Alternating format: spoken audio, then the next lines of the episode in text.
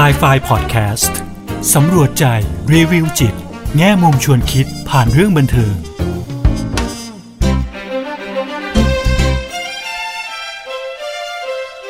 สวัสดีค่ะ กลับมาพบกับครูเอดรกุลวดีทองไพบูลกับ s ซไฟพอดแคสต์อีกครั้งนะคะ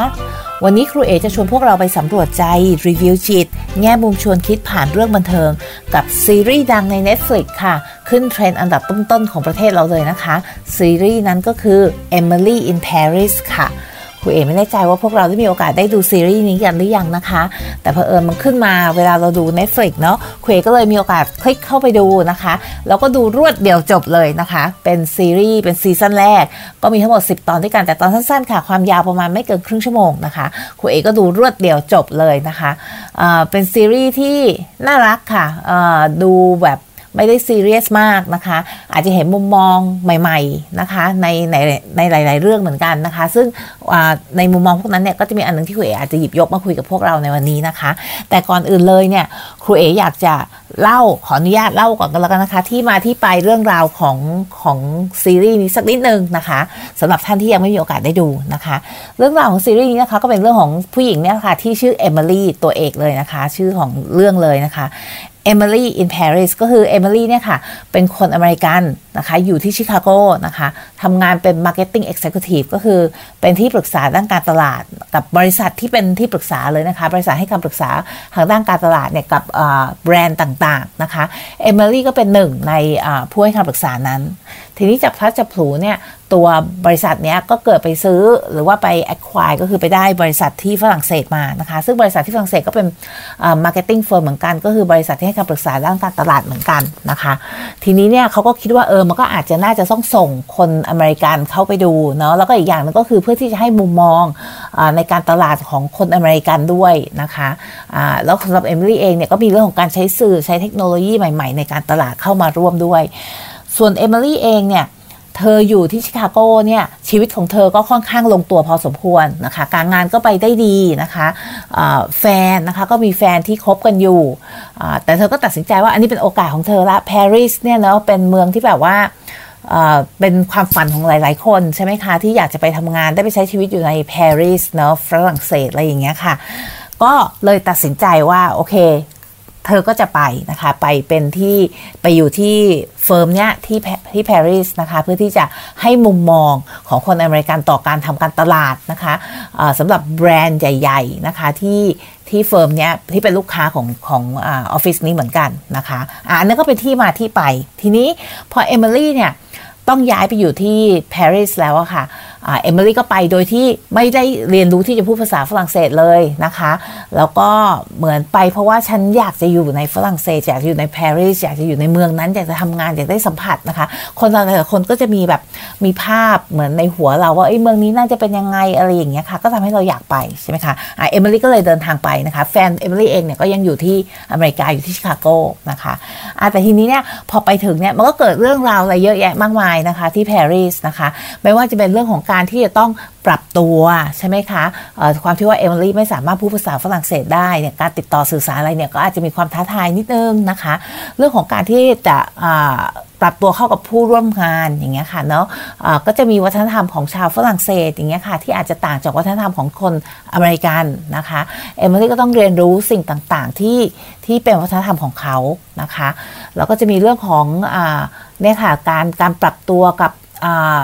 คนนะคะ คนในที่ทำงานเนี่ยค่ะ นิสัยวิธีการนะคะ ในการทำงานของของคนในที่ทำงานเนี่ย ซึ่งหลายๆคนเนี่ย เวลาเหมือนกับว่าเอมิลี่ไปใหม่ๆเนี่ยค่ะ ก็ยังไม่ค่อย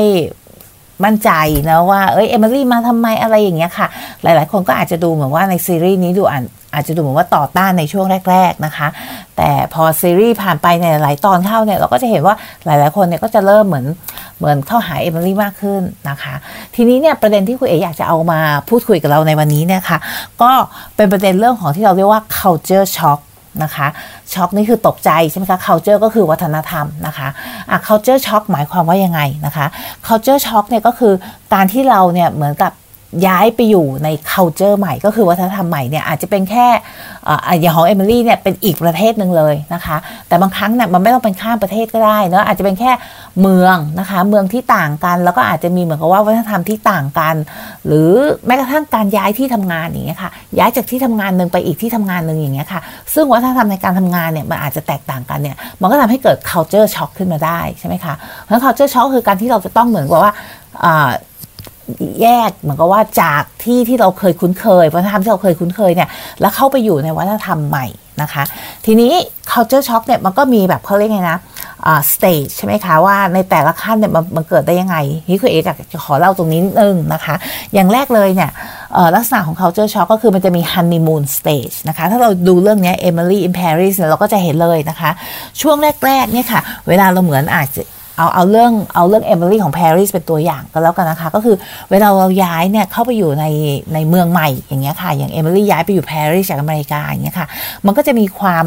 เขาเรียกว่าโรแมนติกนะใช่ไหมคะคือความคิดแบบโรแมนติกว่าโอ้โหเมืองนี้มันแบบมันสวยงาม มันมีอะไรให้เราค้นหา มีอาหารที่อร่อยอย่างเงี้ยค่ะ ถ้าเราเห็น ถ้าเราดูในซีรีส์เนี้ยช่วงแรกๆเราจะเห็นเลยว่า อมิลี่จะดูตื่นตาตื่นใจมากกับทุกอย่างแสงสีของเมืองอการเดินอย่างเงี้ยค่ะเดินในเมืองชมนู่นชมนี่ร้านอาหารอาหารอร่อยอร่อยตัวเบเกอรี่อร่อยอร่อยอย่างเงี้ยค่ะที่ที่ปารีสเนี่ยค่ะก็จะเป็นช่วงที่เราเรียกว่า honeymoon stage นะคะก็คือทุกสิ่งทุกอย่างดูดีงามไปหมดนะคะทีนี้พอผ่าน honeymoon stage ไปแล้วเนี่ยประมาณสัก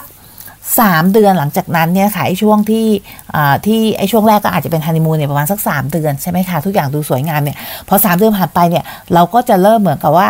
เออเริ่มเห็นเขาเรียกความแตกต่างใช่ไหมคะ ระหว่างวัฒนธรรมของที่ใหม่กับวัฒนธรรมที่เราจากมา อย่างของเอมิลี่เองเนี่ยก็จะเริ่มเห็นความแตกต่างแล้วเอ้ยว่า ทำไมที่ที่ฝรั่งเศสเนี่ยเขาเริ่มงานกันที่ปารีสเนี่ยค่ะมันจะมีที่แบบว่าอยู่อเมริกาเนี่ยงานเขาก็ 9 to 5 ใช่ไหมคะ ก็มา 9 โมงเลิก 5 โมงเนี่ยอะไรอย่างนี้ใช่ไหมคะ แต่อย่างของที่ที่ที่ปารีสเนี่ยเอมิลี่ก็ไปตั้งแต่เช้าเลยใช่ไหมคะ ไปรอเปิดเนี่ย9โมงเช้าปรากฏว่า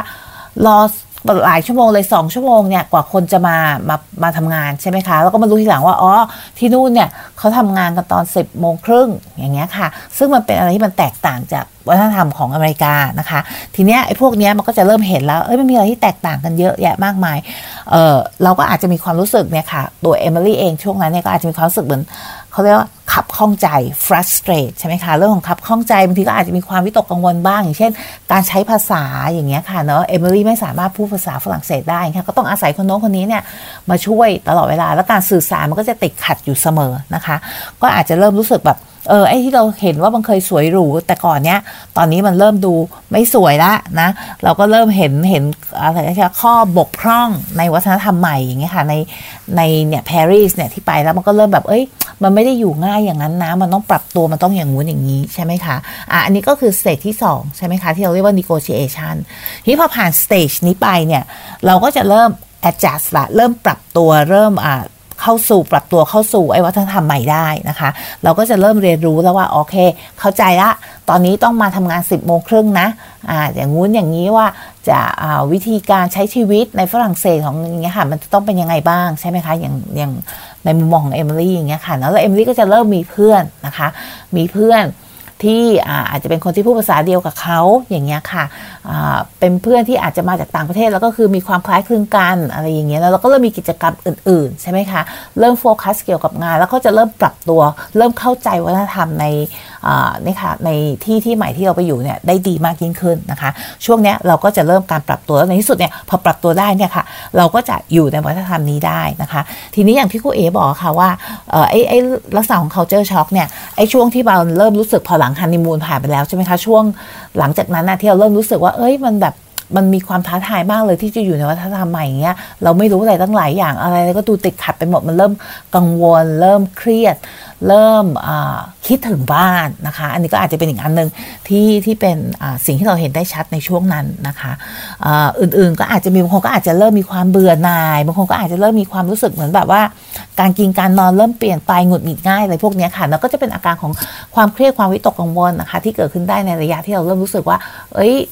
การที่เราย้ายมาอยู่กับวัฒนธรรมใหม่เนี่ยมันไม่ได้ดีหรือสวยหรูอย่างที่เราคิดนะคะ ทีนี้เนี่ยมันก็จะมีอีกทีหนึ่งก็คือ พอสมมติว่าเราต้องกลับเข้าไปสู่วัฒนธรรมเก่า ยกตัวอย่างเช่น อย่างสมมติเอมิลี่มาอยู่ฝรั่งเศสสักระยะหนึ่งแล้วอย่างเงี้ยค่ะอยู่ปารีสสักระยะหนึ่งแล้วเนี่ยแล้วต้องย้ายกลับไปอยู่อเมริกันนะคะเขาก็จะมีคำหนึงที่เราเรียกว่า reverse culture shock นะคะก็คือการที่เราแบบอาจจะ โดน culture shock อีกรอบนะคะ เมื่อเราต้องกลับเข้าไปสู่วัฒนธรรมเดิมของเรานะคะ ซึ่งตรงนี้ครูเอกก็มีประสบการณ์นะคะเพราะครูเอกก็เป็นคนที่อยู่ในต่างประเทศเป็นระยะเวลาหนึ่งเหมือนกันนะคะ ช่วงที่กลับมาจากเมืองนอกใหม่ๆแล้วกลับมาอยู่เมืองไทยใหม่ๆตอนนั้นครูเอกอยู่ต่างประเทศเป็น 10 ปีเลยค่ะแล้วก็กลับมาอยู่เมืองไทยใหม่ๆอย่างเงี้ยค่ะจะมีแบบ reverse culture shock เลยนะคะ เพราะอะไรเพราะว่า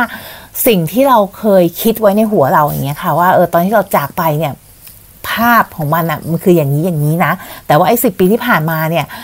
กรุงเทพมันเปลี่ยนไปประเทศไทยมันเปลี่ยนไปใช่ไหมคะเนาะไอ้ไอ้แบบที่เราเคยคิดว่าเฮ้ยอากาศมันดีนะ มันไม่มีมลพิษอะไรอย่างเงี้ยค่ะเนาะมันก็ไม่ใช่ภาพนั้นอีกแล้วใช่ไหมคะพอกลับมาเนี่ยเราก็ต้องเรียนรู้อะไรใหม่ๆ ซึ่งมันก็ผิดไปจากความคาดหวังหรือว่าภาพที่เราเคยมีไว้ในหัว มันก็อาจจะทำให้เกิดแบบ reverse culture shock ได้อีกทีหนึ่งทีนี้เนี่ยแล้วเราเวลาเราเกิด culture shock เนี่ยเราควรจะจัดการยังไงอ่าอันนี้ก็คืออย่างที่ครูเอ๋บอกค่ะ culture shock เนี่ยสามารถเกิดได้ในแบบ ในหลาย ๆ สถานการณ์นะคะ ไม่จำเป็นว่าต้องย้ายจากประเทศหนึ่งไปอีกประเทศหนึ่งอาจจะสถานที่ทำงานหนึ่งไปอีกสถานที่ทำงานหนึ่งก็ได้ที่มีวัฒนธรรมที่แตกต่างกันเนี่ยเราก็อาจจะเกิด culture shock ได้เหมือนกันใช่ไหมคะนี้คำแนะนำนะคะที่เราเออจะจัดการตัวเองไงในบริบทอย่างนี้นะคะ ก็มีหลายอย่างนะคะออสิ่งที่เราทำได้นะคะก็อาจจะ มุ่งไปหากิจกรรมนะคะ กิจกรรมที่ที่เราแบบสามารถโฟกัสได้นะคะพยายามเปิดใจที่จะเรียนรู้วัฒนธรรมใหม่ ๆ นะคะหาเพื่อนใหม่ก็ช่วยได้นะคะ อาจจะเป็นคนที่เป็นคนในวัฒนธรรมนั้นเลยเช่นเป็นคนฝรั่งเศสอย่างของกรณีของเอมิลี่เนี่ยค่ะเนาะที่จะช่วยให้เราสามารถแบบปรับตัวเข้าสู่วัฒนธรรมของเขาได้ดียิ่งขึ้นนะคะ แล้วก็ active นะคะ stay active เนะเพราะว่าบางครั้งนี่เวลาอยู่บ้านเฉยๆก็อาจจะเกิดความรู้สึกคิดถึงบ้านได้ แล้วมันก็จะคิดเริ่มวนใช่ไหมคะ แต่ถ้าเรามีกิจกรรมอื่นๆเนี่ยมันก็จะช่วยให้เราแบบผ่านพ้นช่วงนั้นมาได้นะคะบางคนเนี่ยก็อาจจะทำ journal เนาะเอ่อเหมือนแบบว่าเขียนไดอารี่เขียนอะไรพวกนี้ไว้ค่ะว่าสิ่งที่เราได้พบได้เจอใหม่ๆเนี่ยคืออะไรบ้าง อะไรที่เราได้เรียนรู้ในวัฒนธรรมใหม่ ๆ บ้างนะคะ มันก็เป็นอะไรที่แบบว่าเราสามารถกลับมาทบทวนได้นะคะ แล้วก็ เป็นอะไรที่มันมันช่วยให้เราได้มีโอกาสได้แบบถ่ายทอด หรือ เอาสิ่งที่อยู่ในใจเราอะออกมาเป็นตัวอักษรนะคะ อย่างในเรื่องนี้ใน Emily in Paris เนี่ยค่ะ ที่ Emily ทำเขาก็ใช้เป็นลักษณะเหมือนโซเชียลมีเดียเนาะก็พวกพวกอินสตาแกรมทั้งหลายแหละใช่ไหมคะ ก็จะเก็บภาพต่างๆของเธอ แล้วก็จะมีแคปชั่นมีอะไรพวกนี้ค่ะ ก็อาจจะเป็นหนึ่งในวิธีที่จะเก็บความทรงจำนั้นเอาไว้นะคะอะวันนี้นะคะครูเอก็เลยชวนเราพูดคุยเกี่ยวกับเรื่อง culture shock นะคะ ก็หวังว่าจะเป็นประโยชน์กับพวกเราบ้างนะคะ เพราะว่าเราย้ายถิ่นฐานหรือว่าเราอ่าย้ายไปอยู่ที่ใหม่ ๆ หรือเจออะไรใหม่ๆเนี่ยค่ะก็จะมี process ที่อาจจะต้องปรับตัวเข้าสู่วัฒนธรรมใหม่ ๆ บ้างนะคะอะวันนี้เวลาหมดแล้วนะคะอ่าคุณเอกก็ขอฝากเรื่อง culture shock ไว้กับเราเพียงแค่นี้นะคะ แล้วกลับมาเจอกันคราวหน้าก็ลองมาฟังดูค่ะว่าครูเอกจะนำเรื่องอะไรมาพูดคุยกับเราสวัสดีสวัสดีค่ะ